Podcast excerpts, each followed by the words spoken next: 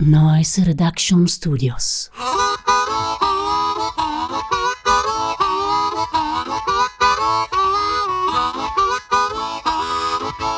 Ci sono storie che sono fatte nel rock and roll di eh, violenza e di disordini e credo che forse come quella del concerto uh, di eh, Detroit del 1974 di Iggy and the Stooges sia uno dei capitoli da questo punto di vista più interessanti.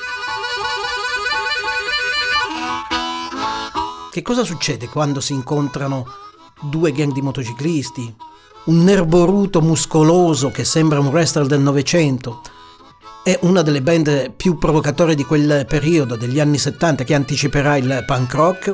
Beh, lo vedremo all'interno di questa puntata di oggi.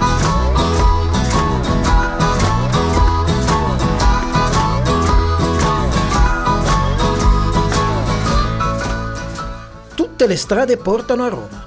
È un podcast originale di Noise Reduction Studios, scritto e interpretato da Lele Roma. Le strade sono quelle della storia della musica e il loro incrociarsi con la cultura pop. La strada di oggi ci porta a Iggy Pop e gli Stooges, ultimo atto.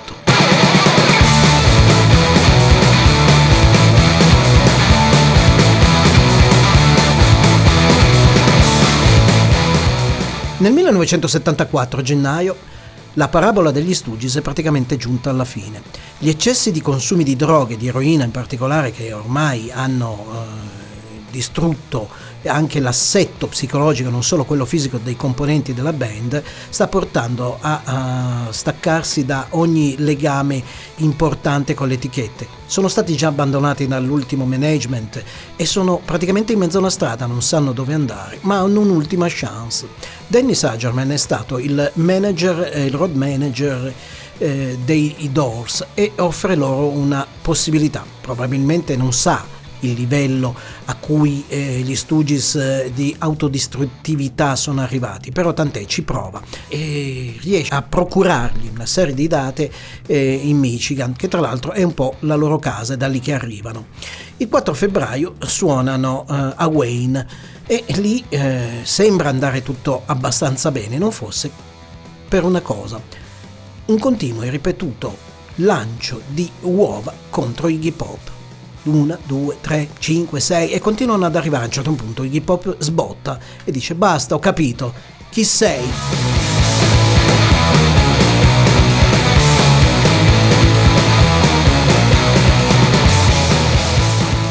Il pubblico si apre come una sorta di mar rosso e lascia spazio a una sorta di montagna di carne, appunto, un vero e proprio wrestler degli inizi del Novecento sembra. E robustissimo ed ha un ghigno particolare. In una mano un canestro pieno di uova e si avvicina, ride. Iggy Pop lo vede e capisce che forse per lui non andrà tanto bene, visto la differenza uh, fisica fra lui e questa figura. E gli dice, bene, cosa vuoi? L'altro continua a ridere e praticamente dice, boh, a questo punto me la gioco. Quello che è una rissa la fa diventare comunque una sorta di spettacolo. Questa è una delle indoli di hip hop e ci prova.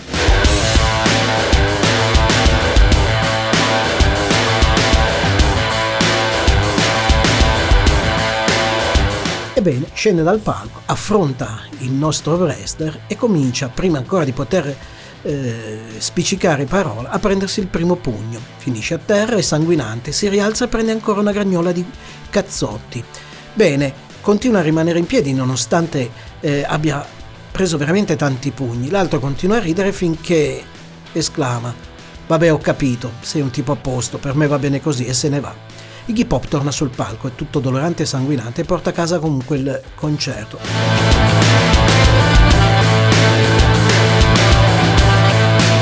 Fra pochi giorni hanno un'altra data proprio a Detroit e eh, in quei giorni Iggy Pop ha il modo di capire perché questo figuro gli ha tirato tutte quelle uova e lo viene a sapere, sì, scopre che praticamente è stato un rito di ingresso in una gang di motociclisti che si chiamano Scorpions e sa che questi saranno anche presenti al prossimo concerto degli Stooges.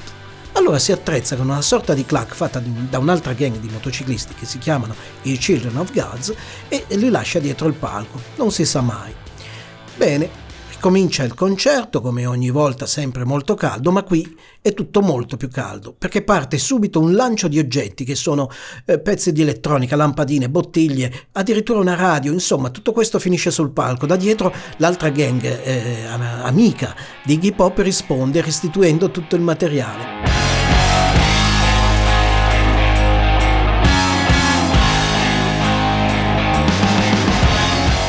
Concerto va avanti così per tutto il tempo e eh, con Scott Ashton, ad esempio, il batterista che grida a Iggy di non stargli davanti perché è stufo di vedere oggetti che gli arrivano sulla batteria. Va bene, ogni tanto allora si ripara piegando uno dei piatti o il Charleston usandolo come fendente per respingere gli oggetti che arrivano a pioggia. Loro continuano a suonare. Iggy continua invece a essere provocatorio, dire sì sì, voi mi lanciate queste cose, però io me ne andrò di qua con ben 10.000 bigliettoni e via di nuovo eh, colpi e oggetti che piovono sul palco. È un rito veramente incredibile quello a cui si sta assistendo perché è davvero un'anticipazione di tutto quello che è il punk rock nei suoi eccessi. E in tutto ciò c'è anche l'idea avuta dal chitarrista di registrarlo quel concerto.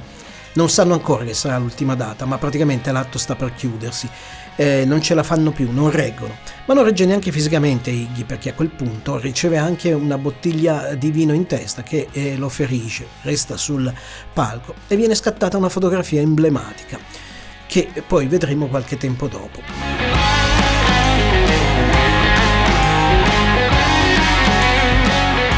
Il concerto finisce in mezzo a tutto quello che è una sorta di rissa ripetuta finché non arriva poi la polizia. A questo punto Iggy ha capito che il capitolo della vicenda dei, eh, degli Stooges è arrivato al capolinea. Ha capito anche che Ron Ashton, il chitarrista, vorrebbe fare qualcosa di più commerciale e che sta un po' eh, allestendo una sorta di clac eh, amica per far fuori forse Iggy. Va bene, Iggy anticipa tutti e dice basta, siamo arrivati alla fine.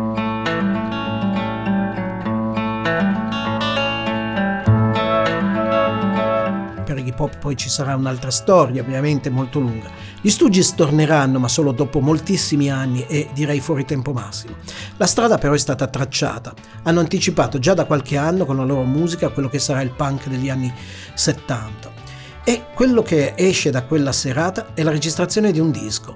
Ma non di un disco musicale, ma di un vero e proprio evento. L'evento è quello della fine del gruppo, di uno scontro degli, eh, del lancio di oggetti e quella copertina con la foto di Iggy steso dopo che è stato colpito da una bottiglia diventa un emblema. Il disco forse non è un capolavoro dal punto di vista musicale, ma è certamente, come dissero molti critici, l'immagine della fine dell'epopea di una band.